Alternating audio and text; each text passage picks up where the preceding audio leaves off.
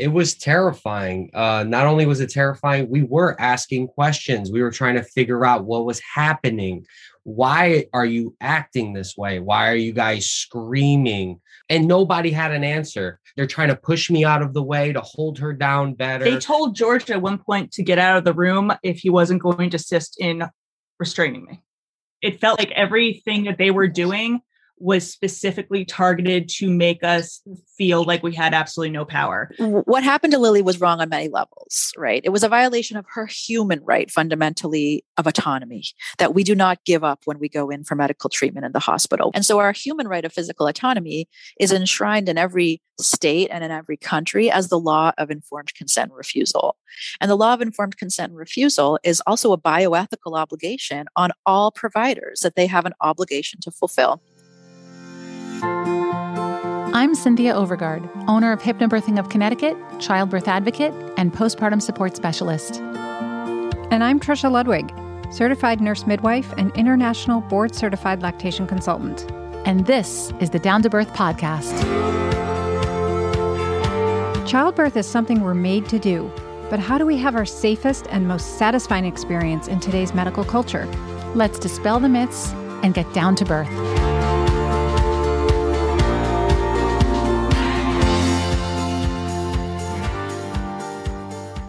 Today on the show, we have with us attorney Hermine Hayes Klein, a fearless legal advocate for sexual and reproductive rights with a particular passion for defending women's human rights in childbirth, which she says are routinely violated in maternity care systems.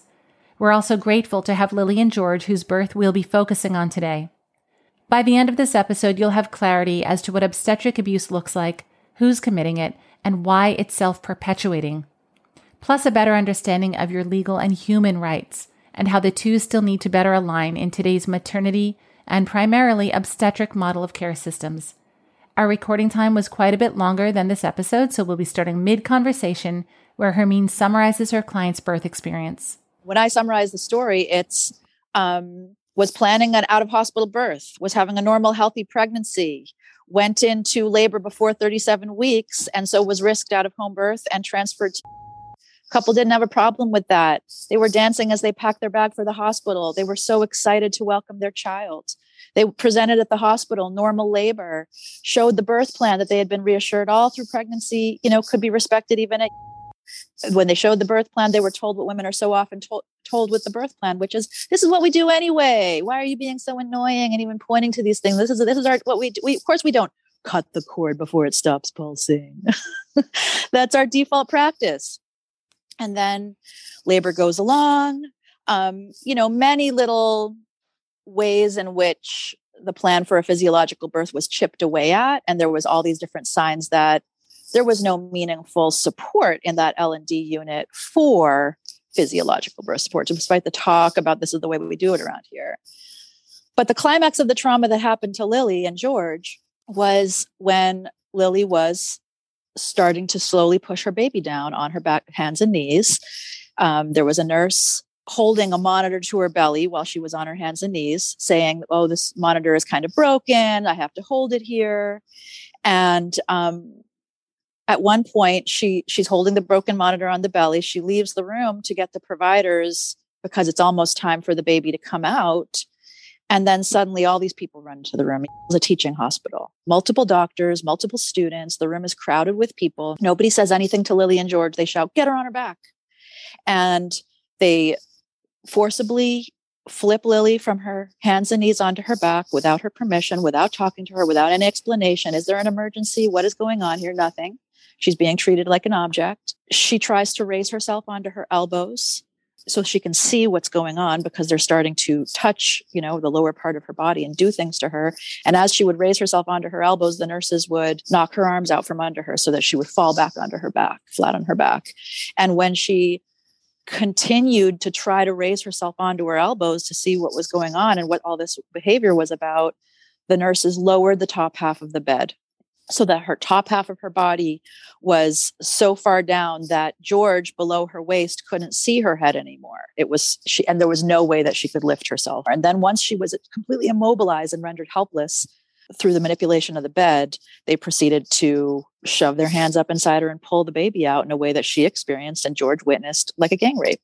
And when the baby came out, the doctor turned to George and said, Hey, dad, want to cut the cord? And George said, But but we talked about, and it was the same doctor that had made all these representations during the labor. This is the way we do it anyway. And um, he said, But we talked about waiting till the cord stops pulsing. And the doctor said, It's not about you anymore. And goes ahead and t- cuts the cord himself. And then they took the baby away for a long, long time, many, many hours. How long, you guys? Uh, two days. Yeah, they took the baby away for two days, and then they got their baby out and were sent home to try to he- heal their trauma. That's and that's their experience of giving birth. I mean, and they were they were condemned condemning both George and I for not um, being ecstatic for you know the birth of our child when we both knew and were educated enough to know what had had just happened to us. Uh, all of our rights were completely ignored and completely violated and we were we were treated like crazy people also because we were planning a home birth. They asked me if i was happy and i said no i'm not happy. You know then what else could i say?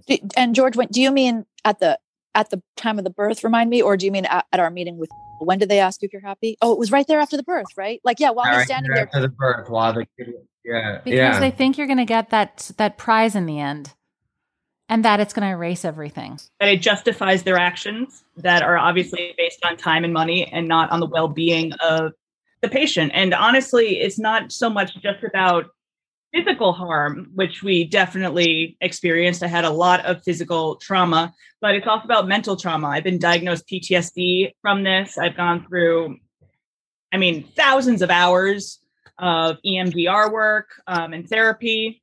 You know, has completely uh, basically shoved it to the side. Beyond shoved it to the side. They've we wrote a letter saying we're concerned that what happened to Lillie was um, not just a one-off with a rogue provider that ignored informed consent, but was a reflection of an instit- of institutional confusion regarding the agency of the patient in L&D and what you're allowed to do, you know, to the to that patient. And at the end of the day, yeah, what they said to us is this is the way they're doing it everywhere. And so this is the way we're going to do it. And by this is what the way we're doing it, you mean we do whatever we want we, in the moment? We, we, do not respect informed consent, and nobody else does either. Nobody respects informed consent, just like you were saying, Cynthia. Like, and the way that I put it with the culture and law issue is that there's a very wide gap between the law of informed consent and the culture of obstetrics. The law of informed consent is very clear. What they're supposed to do is very clear.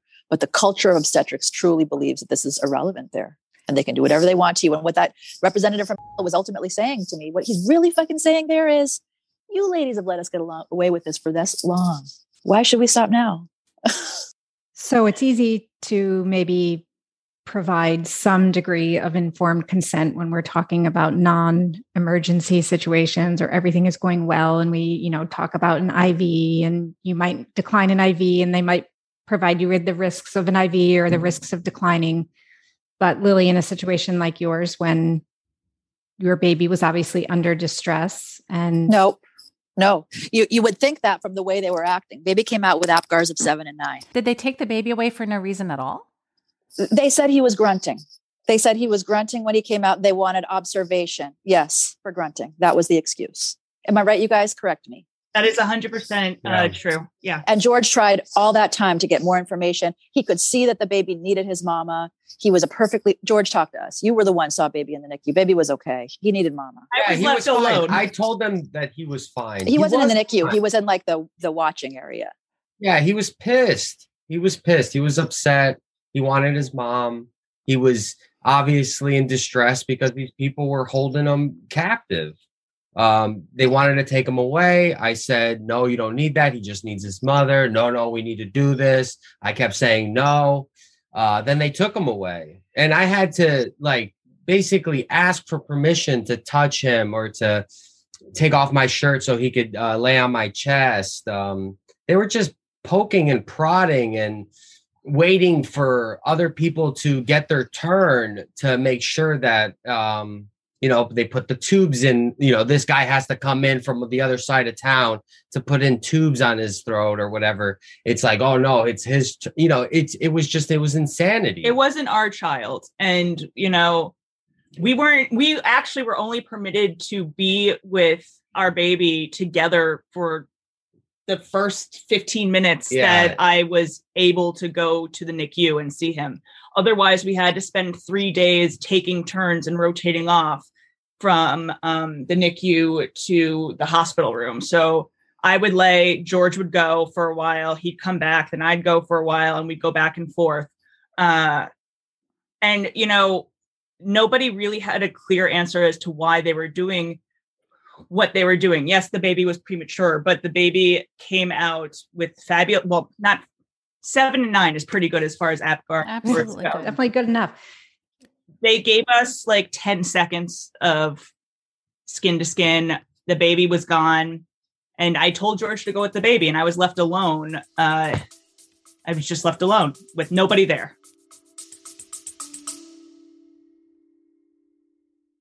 Hey there, all you amazing, strong, and beautiful women, especially you new moms and moms to be.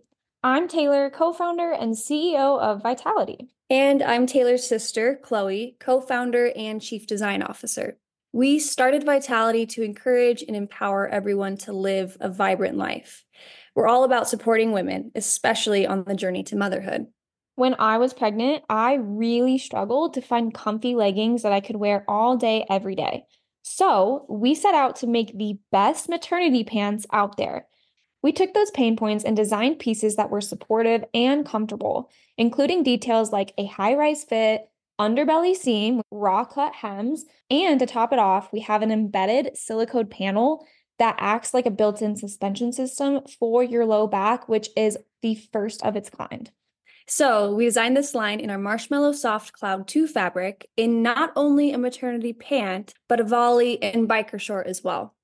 Let me tell you, all of these pieces are a game changer. Just go to shopvitality.com. And cherry on top, you guys can use code down to birth at checkout to get 10% off your order. 10% off athleisure designed for pregnancy during pregnancy.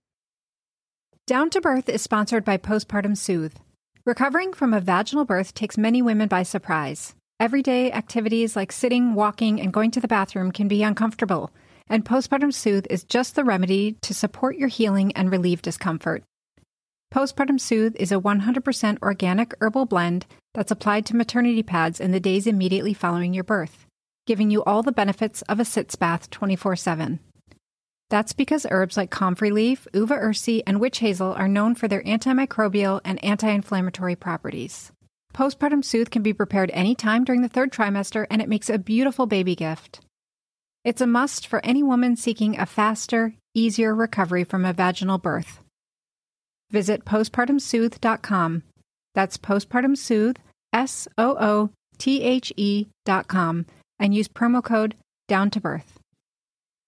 Did you know that 97% of women take a prenatal vitamin, yet 95% of us are still deficient in key nutrients for pregnancy and postpartum?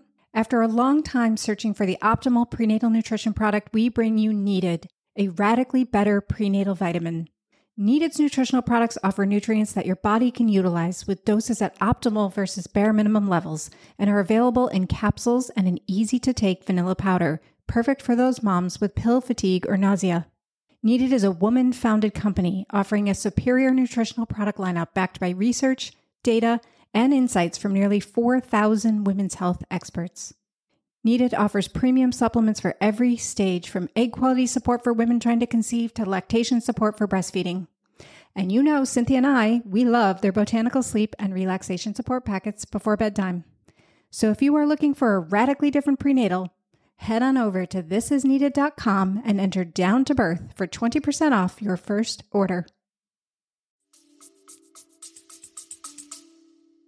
I think we could talk. This is the point you raised, Trisha, is important about what is informed consent in a non emergent situation. What is it in an emergent situation? And does it still apply? Because it's definitely still the story of obstetrics that it doesn't apply in childbirth because once labor started, things are happening too fast. Mm-hmm. But we all know that's complete nonsense. You know, no, as a like, look, when are things happening too fast for informed consent? When she's passed out, when she's had a heart attack and fallen on your hospital floor. Go ahead and act, and the law allows you to do it. If she is conscious and she is not judged incompetent by a judge, you know, there's only two exceptions to informed consent. And again, like I had this conversation with, right? The guy says, and I've thought about how to tell what they said. And I'm not going to name names about who said what. Gets on the call with with us and says about the moment with the cord. You got, I understand what Hermine's saying about the law of informed consent, but what you need to understand is that informed consent looks different in game time. Which, by the way, we're talking about women's health. I'm annoyed by game time, um, and and I'm like, oh, well, doctor, that's what's so great about having general counsel here, because now he can clarify for you that the only game time in which informed consent looks different is if the client is unconscious or incompetent. And incompetent means adjudged incompetent, like mental retardation. It doesn't mean female or in labor. And they're like, yeah, that's true. That's the law. But they refused, Cynthia Culture, to say anything to close that gap between what he had just said and what they're actually doing to people like, like Lillie. So, like, I mean, so just her story, like, there was plenty of time in that room for them to talk to them and to ask them. The reason they don't ask is they're afraid the patient will say no. That's why they don't ask in the emergency. They're like, oh my God, things are happening fast. And what if it slows down because of the patient's mouth? I don't even know if I don't even know if they're afraid to hear no. I think that egos get involved and they're like, I'll be damned if I'm asking you how to do right. my job that's where you really have to get that's where you really have to be afraid of working with any other human being when their ego gets involved uh-huh. that's mm-hmm. it all bets are off now and that's unfortunately what we see happening some of the time it, it so i have a yes. couple of things one i want to ask you does a couple have the right to grab their baby and leave um, now, of um, course, normally they're scared things, out of doing that because mm-hmm. if there's the slightest chance yeah. anything could be wrong, they really you can manipulate them into not doing it. But legally, can they say we yeah. do not consent? Give us our baby. We're out of here. So it's really interesting to think about your ability to walk out of the hospital before the baby exits your body and after the baby exits your body, right? Like that is so interesting. Clearly, before the baby exits your body, you can get up and walk out. And that's why the, it's that's why I fight for home birth midwives because the question is where do you turn when you walk out that door? And they treat you different in the hospital if they know you have somewhere else to turn than if they know that you don't. And so you can walk out then once the baby leaves your body, as we've seen in the story, like the state considers itself to be invested and have an ownership stake in that citizen in a whole new way. And so, what that's going to translate into is the risk that those providers are going to call DHS on you. So, yes, you can, but you might then have a fight with DHS about whether it was medically negligent for you to disobey those medical authorities that were ordering you to do this or that with your baby. And so, for that, you know and so then we get into the whole issue of like how empowered are you? Who ha- who's at your back? And the and the way in which they're they're able to both the state and those providers are able to unleash that kind of threat and punishment on people of color with so much more power and they do. You know they make that threat to anybody but they'll call dhs like this on people of color because they're they're that their phone's already greased to do and that. and to be clear lillie and george are both white. Right. Just in case there's any question. they were not threatened with dhs right. right? Like that's yeah. But yeah, the other thing oh, is, really? here's one thing that's that's always um, instilled fear in me on behalf of others. There was that case of a woman who wanted a VBAC, and they did get a court order mid labor, which I just can't believe. They were just hell bent on refusing her, denying her that VBAC. Are you familiar with that case? Of- I think the story that you describe has happened in a bunch of different states. So, so the one that comes to my mind is Rinat Dray. But um, in Rinat Dray's case, what happened was, you know, she had an unnecessary for the first, a bait and switch cesarean for the second, you know, where they promised her a VBAC and there was no support for that when she got in there. Then she really sought out Staten Island because they promised VBAC after two. That was the only hospital that would do it. Found the doctor that said he would do it. That doctor wasn't on call. Very often in abuse stories, that's what happens. The, the, the, the nice provider that promised not to abuse you isn't there. yeah and so um, the abusive providers are there so the abusive providers come in and are like you know you've already had two cesareans why I just have another? She's like, I really thought about this and I've really done a lot of work around this. Uh, I don't want to have another cesarean. I'd like to have a trial labor. They're like, yeah, your baby's going to die, you know, you're rupturing uterus and stuff. And she's like, yeah, you know, I've really thought about the risks. And they try to bully, bully, bully her. You don't care if your baby's going to die, lots of abuse. She stands strong. Finally, they called upstairs to the hospital attorney and said, We've got this woman here refusing a cesarean. Can I force her? And that guy said, Yes, go for it. So that is so important because what that shows us is that that hospital attorney whose only job is to think about liability risk for that hospital perceived the liability risk of holding a woman down and cutting her open as zero. He's and and to date, he's been proven right. It took her almost two years to find a lawyer, and that is itself an incredible story of what it, she went through to find a lawyer willing to take that case. And they charted her non-consent. And the first judge at the trial court in New York said that you know if the if the doctor thinks your baby's in danger, he can hold you down and cut you open. And now it's on appeal. And her very incredibly brave and heroic lawyer, Michael Bast, has been fighting this case for seven years now. So in Lillie's case, there's this encounter at the hospital that has sort of one sets of emotional meaning in the moment, largely shock. And then with time, the shock translates into trauma and PTSD. But I think Lillie could better describe the sort of emotion, the arc of the uh, emotional journey that she and George have been on since um, since those doctors ran into the room while she was trying to give birth to her baby. yeah, baby. sure, definitely. So, without getting into a long, arduous story, I can say that from the second George and I entered the hospital, we both felt incredibly degraded. And I, it felt like everything that they were doing was specifically targeted to make us feel like we had absolutely no power. From the very beginning, when we get checked in and they wouldn't let George up with me for three hours, and I was laboring on my own while also trying to convince them to let my husband be with me. To when you know you have one nurse saying, "Don't worry, you can you can uh, birth any way you want. We support natural birth, but constantly being pushed to go on pitocin, even though my entire labor went from 5 a.m. to 11:30. No reason for me to be on pitocin. Nobody liked the fact that I had any opinion about this whatsoever. And the more that I told them that I was educated, and the more that I had an opinion, the more it felt like they put me in a situation where um, they weren't going to listen to me at all. Also, it was noted that I was on Prozac, and that made me, you know, now I'm a crazy person too who can't take care of her child to begin with.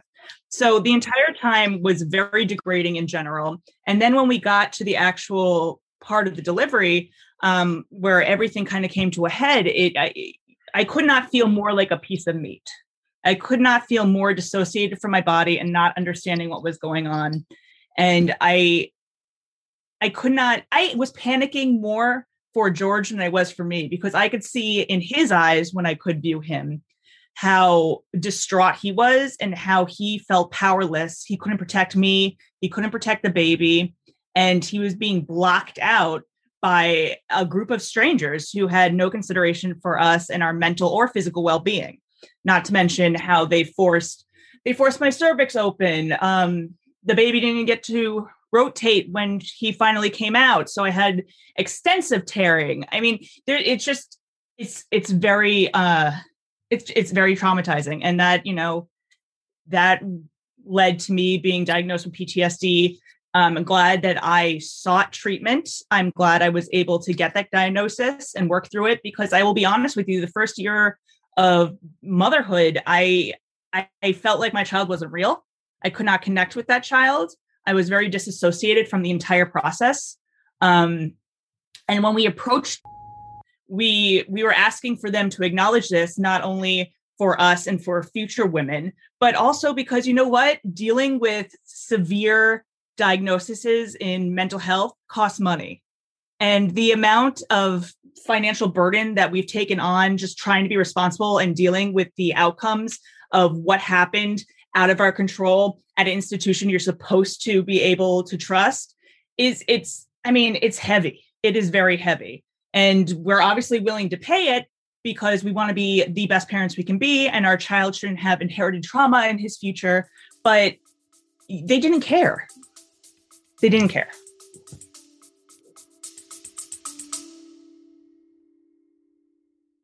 Finding the perfect pregnancy and breastfeeding bra is no easy task. Your search is now over. Meet Davin and Adley, a mother owned pumping, nursing, and maternity bra company with a unique, comfortable, and stylish cropped cami. This item is perfect to wear all day long from day one of your pregnancy right through the end of your breastfeeding journey and probably beyond. The Amelia cami makes pumping and breastfeeding easy while looking and feeling good on your body. It works seamlessly for both wearable pumps and flange pumps, and you can breastfeed in it. It also has a beautiful stretch lace back. You can sleep in it, dress up in it, go out in it, whatever you want to do in it. And trust us, the quality in this item and all of their items are top notch. They're soft, durable, and attractive. These bras will truly go the distance. Davin and Adley carry a gorgeous selection of maternity and nursing wear, and they have an innovative one piece breast pad that we've never seen anywhere else. So, no more losing those solo breast pads, ladies. Go ahead and check out the full collection of maternity and nursing items at davinandadley.com and use your promo code down to birth to save 15%. All right, breastfeeding moms. Do you want to know one of our all time favorite items for your nursing journey? If you know us, you probably could guess it. Yep, it's the Silverette Nursing Cup. These little nipple heroes not only protect, but also heal because they're made of real silver. It is naturally antimicrobial, antifungal, and anti inflammatory. These little cups will be your best friend in the early sensitive weeks of breastfeeding your baby. And our favorite part is they last literally forever. You can pass them on just like you would a favorite piece of jewelry. Head on over to silveretteusa.com and use promo code down to birth to save 15%.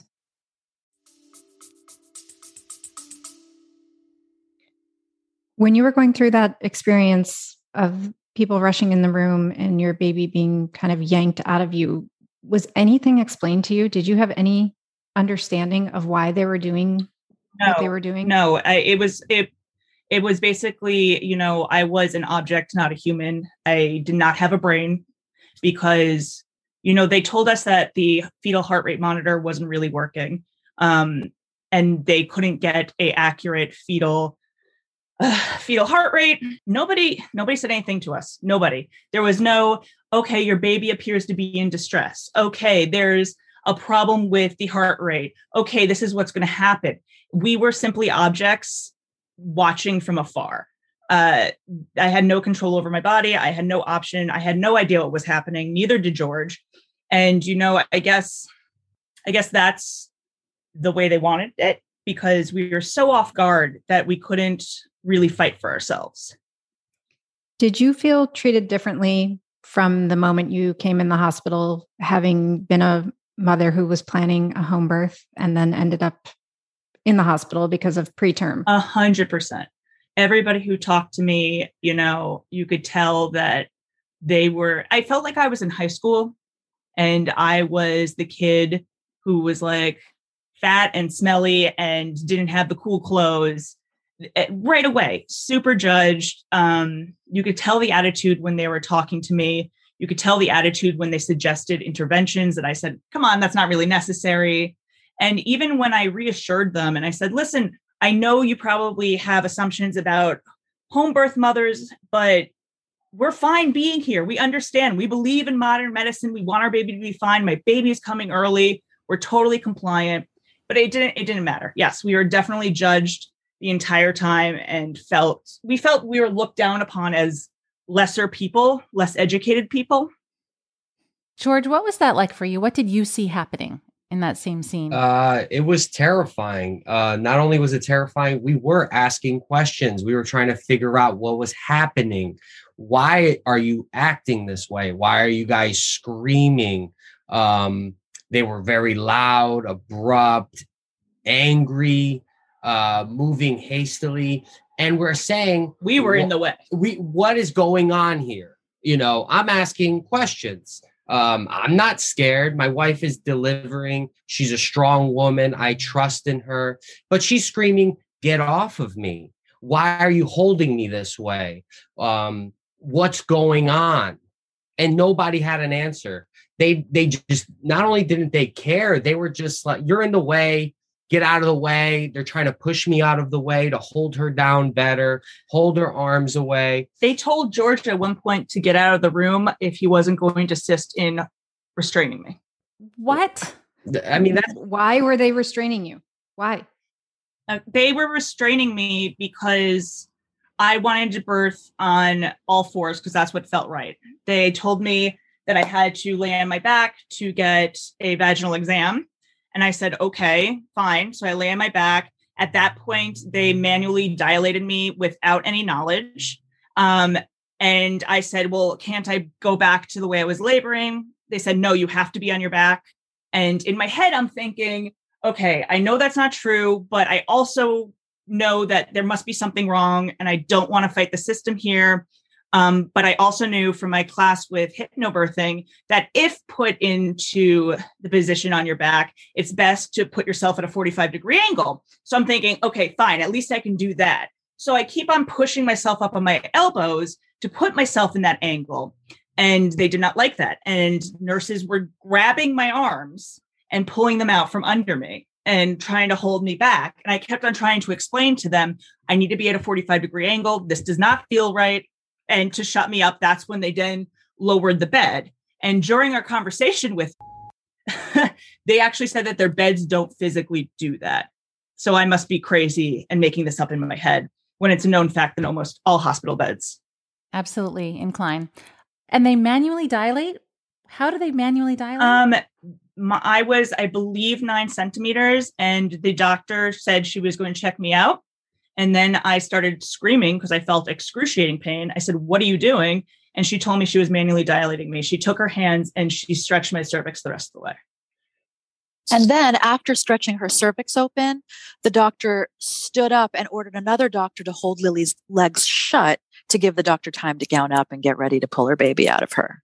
Why did they need to restrain you? I mean, I think this gets to the shock and confusion that people have in the moment when they're being treated like this because the mind cannot cognitively grasp that there's no good reason for this that there's no good reason that she did there was no, they did not need to restrain her they wanted her to be immobilized in order to deliver her baby a certain way and i think it's important to remember that this is a teaching hospital and there were a lot of students in this room observing there was a lead doctor there was another doctor and it, you know from what we can tell this was some sort of teaching moment for some sort of really crappy mode of delivery I mean, there was a large group of people. I know the NICU team was there with some students, I'm pretty sure.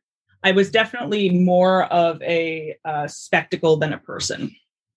And I assume you were never asked at any point if any of those people could be in the room with so, you. So honestly, I don't really remember. I totally respect teaching hospitals. I totally respect the idea of, you know, learning firsthand, but there is a way to do it respectfully and there's a way to take advantage of somebody. So whether I consented to that earlier on when you get admitted and they're, I, I really don't know. But we they, were we were definitely not asked.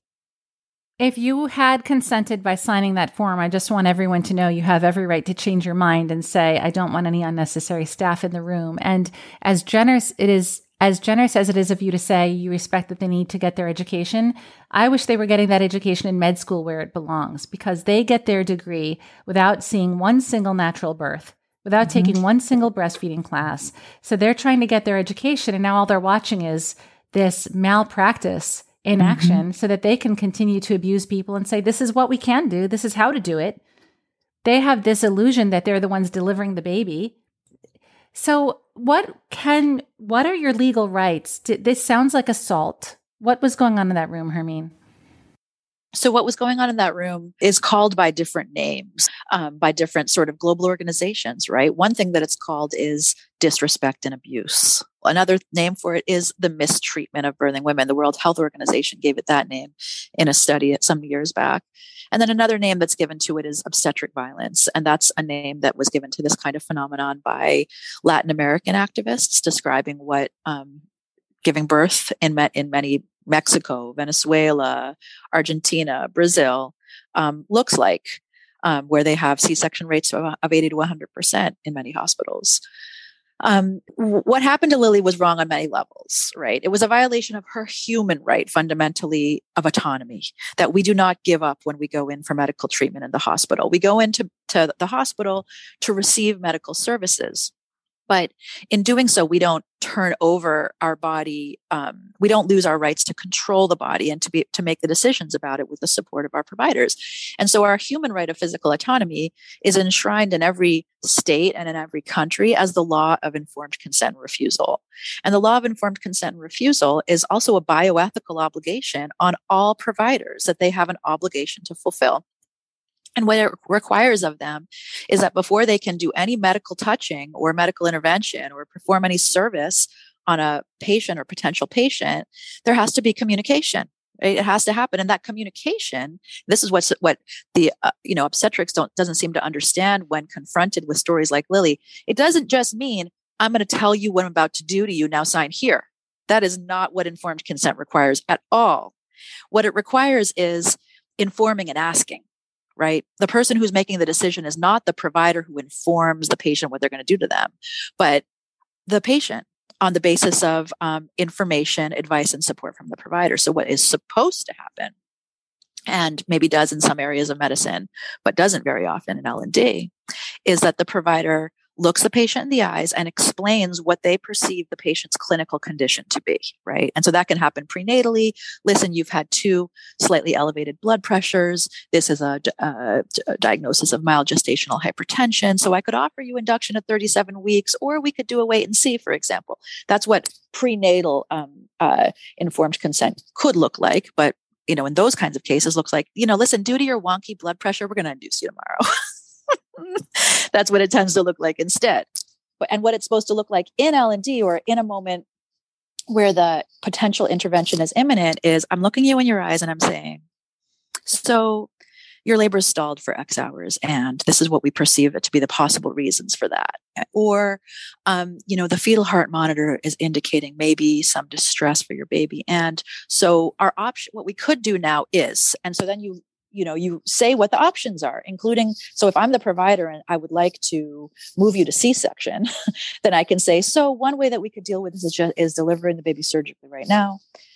And then another way is uh, we could i don't know bring on some pitocin or we could do nothing because informing the patient has to involve telling them about what doing nothing would look like. Yes their and, option to do nothing is one of the most is the most important alternative to discuss. absolutely. And and so if we do nothing here's what here's some of the risks and benefits of that. Here's the way we anticipate this might unfold if we do nothing and um, some of the risks and benefits of that. And here's there are other alternatives and the and you know you're, you have a right to be told the material risks and benefits of those options. Not everything, because as you know, there's lots of subtle risks that can be involved in various interventions. Trisha, do you have something uh, you want to say on that point? How well, how does it come into play in the moment when the baby is truly at risk? And now yes. we're talking about not just the mom, but you know what we were describing before with the VBAC cases and this other mm-hmm. human now having rights. How does right. it come into play in that moment? What does informed consent look like when a baby's heart rate is in the 60s and the mom needs to you know get that baby out asap right where it where it would be advisable for the baby to be born quickly you know or or whatever. Okay so so let me just finish walking through what informed consent is supposed to look like and then we will apply it to that situation. So informed consent is supposed to look like here's your diagnosis your clinical situation. Here are the options that we have for addressing your clinical situation including the option of doing nothing. Here are some of the risks associated with each of those. Um, the first prong is inform all right inform. Here's your diagnosis. Here are your options. Here are the risks and benefits of your options. And inform also means do you have any questions? I will answer all your questions so that you are fully informed. Now prong two advise. If you have advice sometimes the provider might actually be neutral with with regard to you know when there's when there's, they don't have a strong opinion. You could do this prenatal test or not. You, you know what i mean? Whatever. I don't have advice. Here's the information. Now and so then you can move right to the third prong which is support what do you want to do? I'm here to support you in making your best decision, which may or may not be what I want. So, again, prong two is advise. There might be situations where there is no advice, but there will be lots where there is. I think you should do X. I think that this would be the safest course of action for you and your baby at this moment. But then you must, under the law of informed consent, go to prong three, which is support. And what that means is support that patient in making their best decision. And that includes the decision to go against your advice and that the provider has to live with their discomfort over that risk including if the baby is in distress. So now let's get to trisha's question. Well what um, if the baby's quick, in danger? Yeah and a quick comment on those, those three steps. It seems that in practice most often step one is minimized or not even there at all. And step two is put into action and step three never happens. Right. I mean i think that the reason that I've separated it out into three prongs inform, advise, and support. And I think that this is helpful when I'm talking to providers is that what usually happens is inform and advise are conflated. Right? So the the only information that's really provided is that which aligns with the provider's advice. It's their recommendation. It, The it is thing their wrapped up into recommendation. their recommendation. Right, because it, cognitively they're trying to lead you to that. But if they understand, that's why this this three prong tool can be helpful for them because they need to understand that prong one is all the information, including that which has nothing to do with my advice for you. And now I do have a moment where I get to share my advice. Right, I can do that. And now I move to this third prong, which is I'm going to support you in making this decision. It recalibrates the ego of the provider within the whole process. Right, like I have a place in it for sharing my advice, but it's not about me. It's not about me. Does that make sense? And do you want me to go ahead and apply it to the Emergent It, it baby? no, makes it Mhm. makes great sense. It just seems like it's It never happens, which it's is why about we're all ninety here. percent step two. Ninety Well, the other thing is, how That's often right. are they speaking in rhetoric? Like, look, uh, I just don't like what I see here. Wonky labs.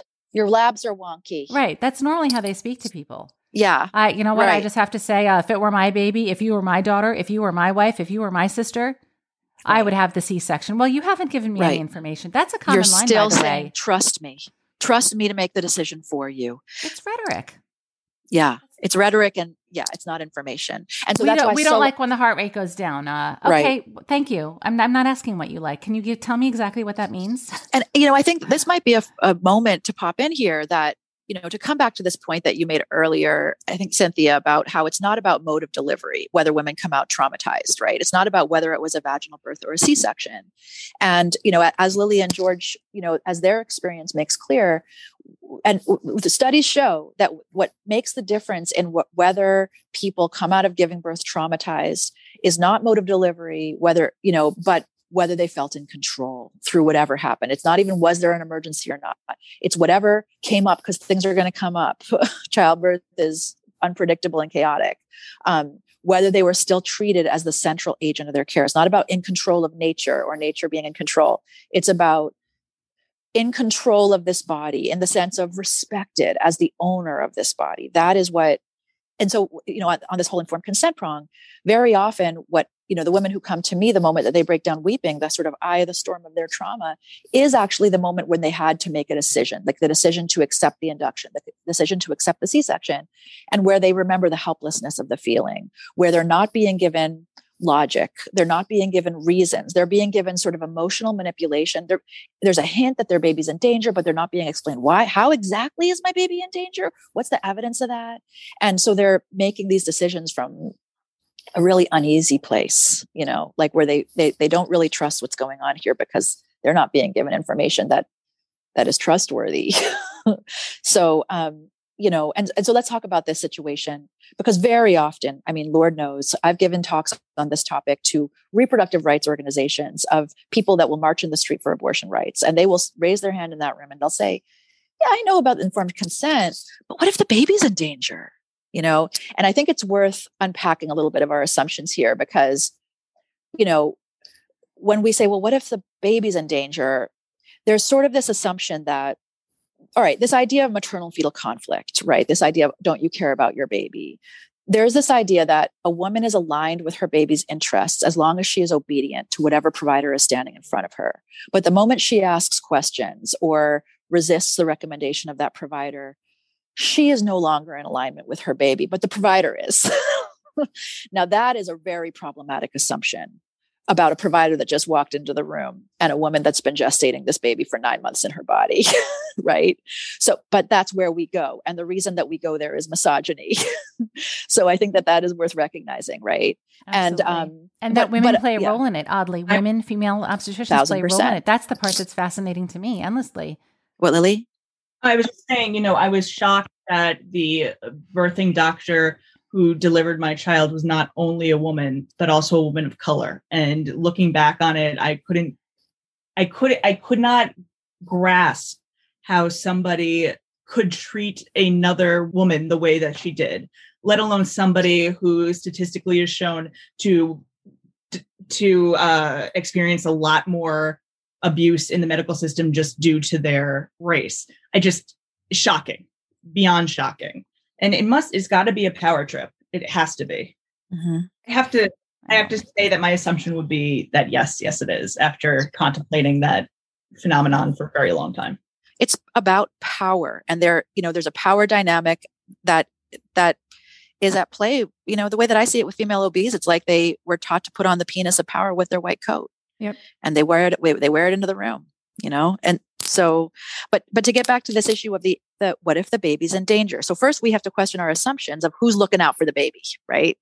And then you know i think you could acog's 2010 i think it was statement acog has a couple great statements on maternal decision making that reflect what ethics you know what, what they're supposed to do ethically but you know, again, is not what's happening in practice. And ACOG's not doing enough to close that gap.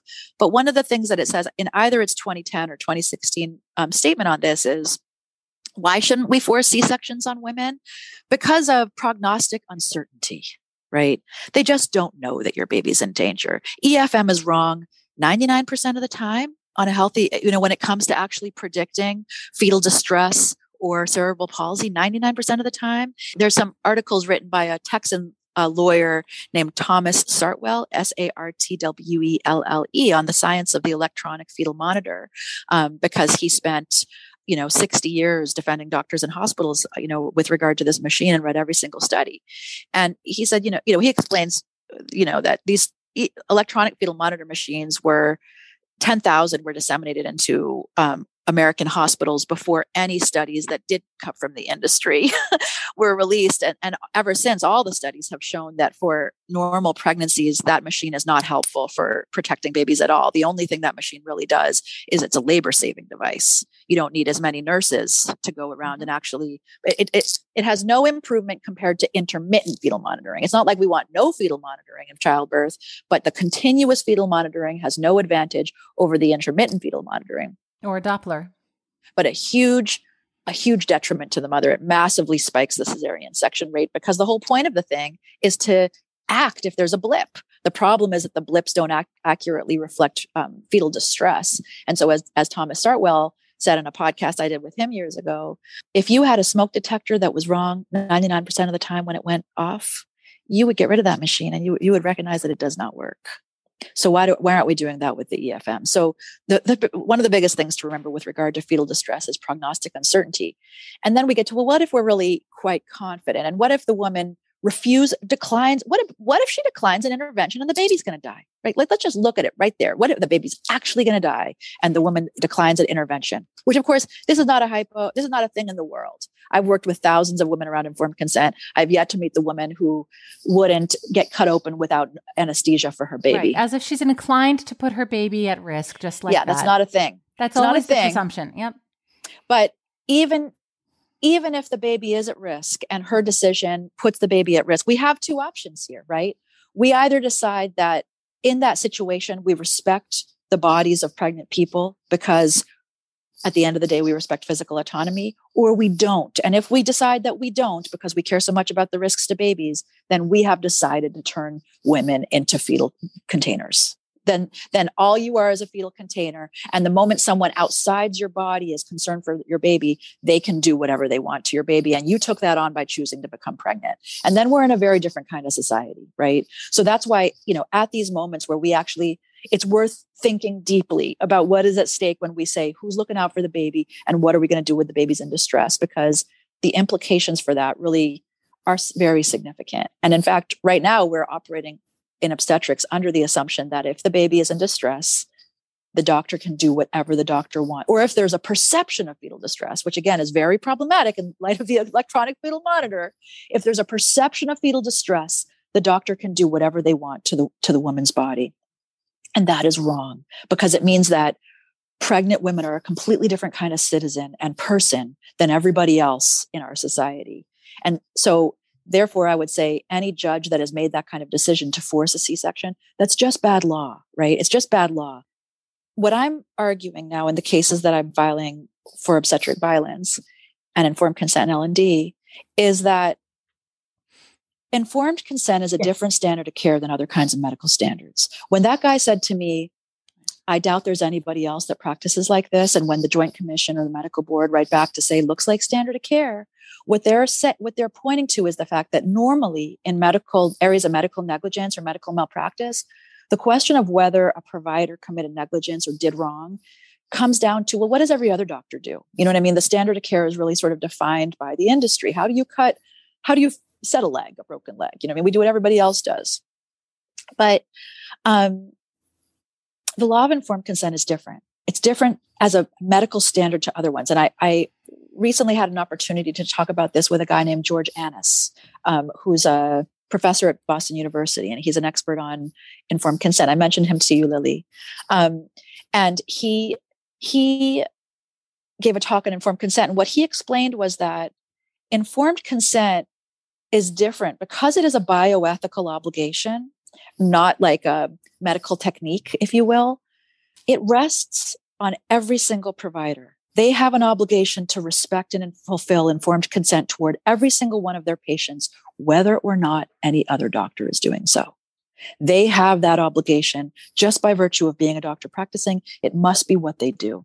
And so that argument is what needs to understand and be led to understand and that what what all of these providers need to understand. And so what we're doing here, therefore, it's like it's like it's so radical, right? And it's a little overwhelming sometimes because it's such a mountain of misbehavior that, you know, but what we're doing is saying, listen, it's it reminds me of a case if i can just babble on for one more second that i'm going to draw upon from like 19 teens and from new york harbor it was like a there was this great there was an old judge named um, judge learned hand it's a great name for a judge and i think it was judge learned hand who, who it was a it was a case where um, there were like tugboats in the new york harbor and the question was whether tugboats had to have radios you know, in order to a- avoid um, crashes and stuff like that. And at this point, it was not yet standard of care for all tugboats to have radios.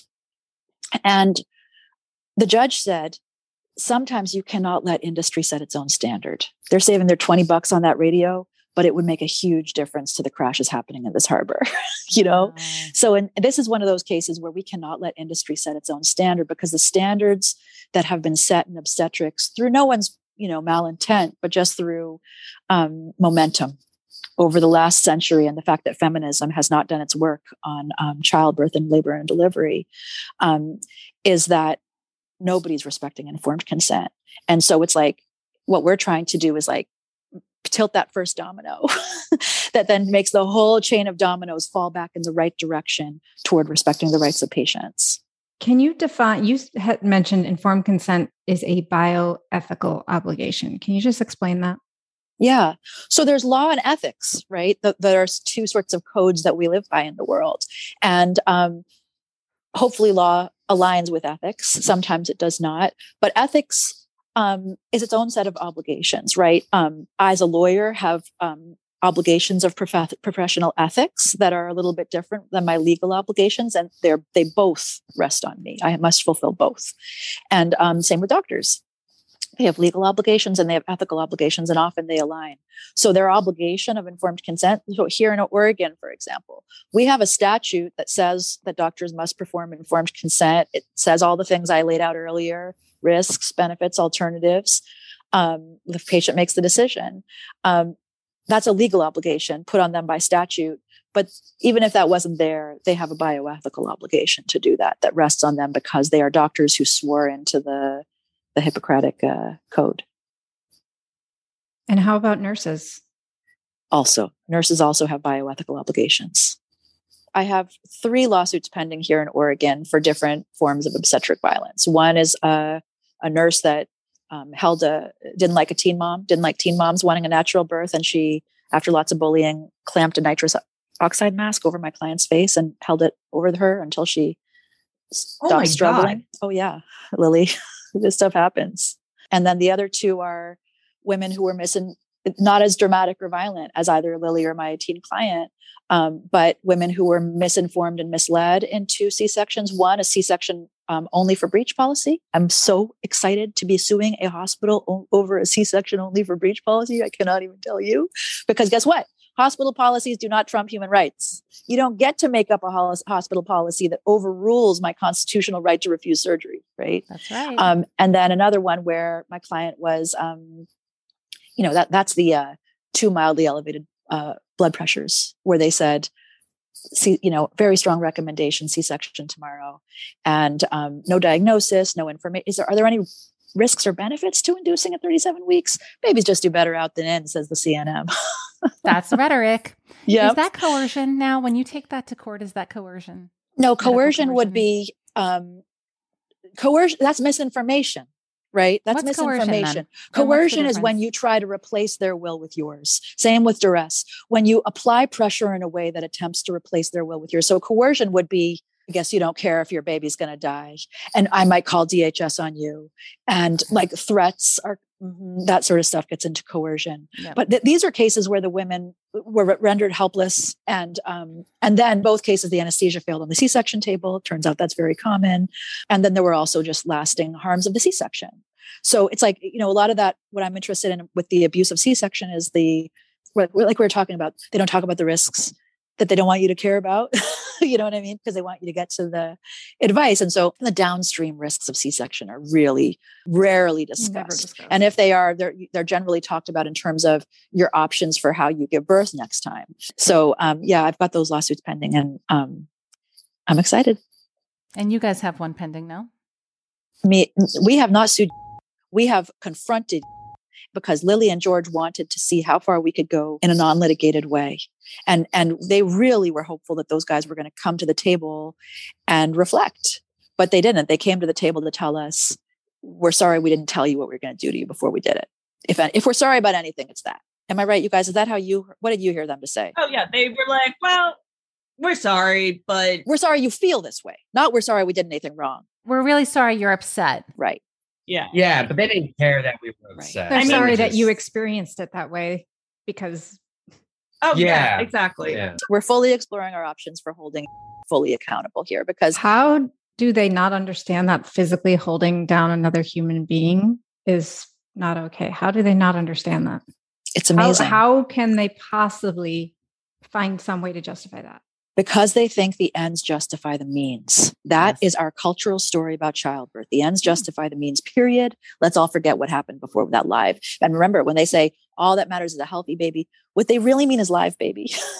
so, yeah, I mean, with what really matters there is the fact that they're a teaching hospital and they used Lillie, the birth of Lillie and George's baby to teach abuse. And then they turned around and said, everybody else is abusive, so we're going to keep doing it this way. And for that, they must be stopped. I understand that it's scary to take on such a giant giant beast in the medical world but it has to happen because i mean it's 2021 we can't keep letting this happen. We can't keep saying that you know women women are less important. Women creating humans out of thin air are less important. That money and time and these giant corporations making their cash is more important than the well-being of a human being. Yes, and, and one more point on because I think it's not unique to you, is that the first response we actually got to our, our letter said because I actually I directed it toward a doctor and a midwife at, who I knew did research in the area of respectful maternity care, and so I thought that they would care and be able to direct this toward others who would. But they wrote back to say, you know, we're sorry. Oh, you get. It seems you know we've got two different wings, and it seems like you didn't give birth in the gentle birth wing.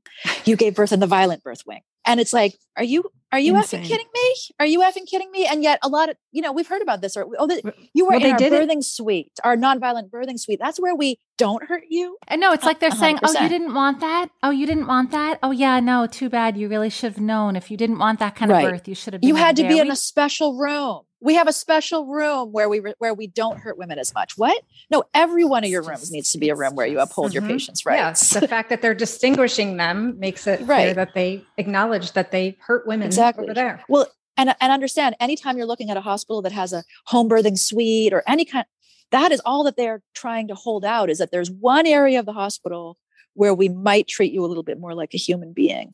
But no, folks, every single room of your hospital needs to treat every single person like a human being. Period. It, it's victim blaming. And, and, and that, of course, is like, it's just one form. And generally, when women reach out about these experiences of trauma, the responses are some form of victim blaming. Anything from you chose the wrong wing of the hospital Yes. to, you know, women are often disappointed when their broken bodies break. And I'm sorry you're you're feeling bummed about that. No, that's not why, why we're bummed. We're not bummed because of our bodies. In your case, they Right. can't say that, but for a lot of couples, they don't have the presence of mind to recognize it, abuse when it's happening. You guys did. Most people don't. They go through their birth, they just want to get to the end. They're holding their breath, they're praying to God, please let us be okay, okay. We can freeze when we're just like, what's going on? You can't take it all in sometimes. Well, you also go into Right. survival mode. Like I know that during that situation, me and George were definitely Mhm. in survival mode. And then, you know, as our stay at the hospital, which was three days, progressed, George contracted COVID. And we just kept on going into that survival mode. By the way, they also would not give him Tylenol or Advil for his headache and fever. They made him leave the hospital, walk down to Walgreens, and then come what? back. But besides Because that, he wasn't a patient yeah. and they didn't have a bill running for him, a tab for him? Yes, Yeah. exactly.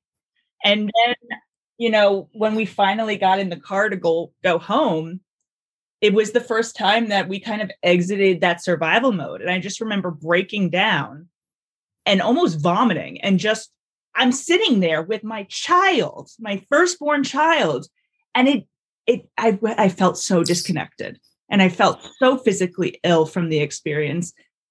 And it was just it was probably one of the worst single moments of my life. That experience going home and being in shock and being like, what just happened? Is am I ruined forever now? Am I going to be a horrible mother now because I can't connect with my child because somebody treated me like garbage? And I mean, everything is different now, and I have a wonderful relationship with my son. But the fact that that's legal is the fact that it's not taken into consideration how a woman's birth experience impacts everything else in her life from that day forward is not taken into consideration is crazy. yeah, if you're so concerned about the child, Take care of the mother. Eh, it- yeah, take care of the mother because guess who's going to be raising that But it- child? What that it does, you guys, is it invites us to reclaim the phrase, all that matters is a healthy mother and baby. Yes, you're damn right. All that Mentally. matters is a healthy mother and baby. So let's talk about healthy mother. Let's talk about healthy baby, you know? Because if we're real, if we're being honest about healthy mother and healthy baby, healthy mother is whole health. It includes postpartum mental health, duh. Right. So if you if you actually want a healthy mother, you're going to make sure that mother doesn't walk out to her car and vomit from trauma. That's not a healthy mother. And if you want a healthy baby, you're going to make sure that that baby has a mama that's ready to bond with him because that is imperative to, to baby health. You know, that baby needs a, a healthy mama that's ready to fully bond with that baby because she needs to be able to fully bond with her baby in order to meet all that baby's needs. So, yes, all that matters is a healthy mother and a healthy baby. And you cannot get there by treating that mother like they are nothing, like they're a piece of meat, like Lillie said it, because she's not going to come out of that as a healthy mother and you're not going to get your outcome of a healthy baby. So we have to keep fighting until we get law that actually matches and reflects our human rights. And but the only way to do that is to continue to advocate. Thanks for joining us at the Down to Birth Show. All of Cynthia's classes and Trisha's breastfeeding services are held live online, serving women and couples everywhere. You can email us at contact at downtobirthshow.com or follow us on Instagram at downtobirthshow. Please remember this information is made available to you for educational and informational purposes only. It is in no way a substitute for medical advice. For our full disclaimer, visit downtobirthshow.com slash disclaimer. Thank you for tuning in, and as always, hear everyone and listen to yourself.